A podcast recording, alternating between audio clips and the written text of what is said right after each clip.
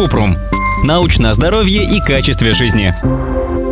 Работать под музыку вредно или нет? Кратко. Из вопроса не совсем ясно, о каком вреде идет речь, поэтому мы разберем, как музыка влияет на концентрацию и продуктивность. Правда, однозначных данных об этом нет. Исследования показывают разные результаты. Одни подтверждают положительный эффект музыки, другие, наоборот, говорят о том, что она мешает работе.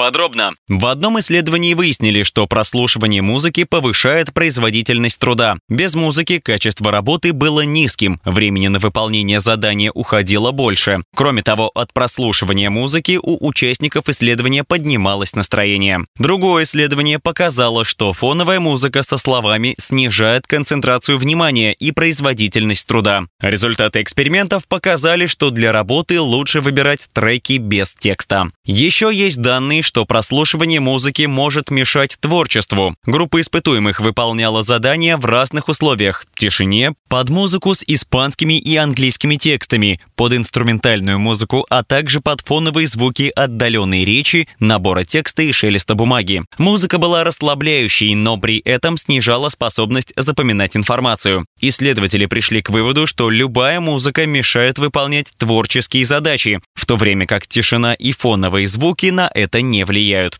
У всех этих исследований небольшая выборка, поэтому нельзя однозначно сказать, какой фон лучше подойдет для работы. Каждый может сам попробовать поработать в тишине или под Джастина Тимберлейка и понять, как ему комфортнее.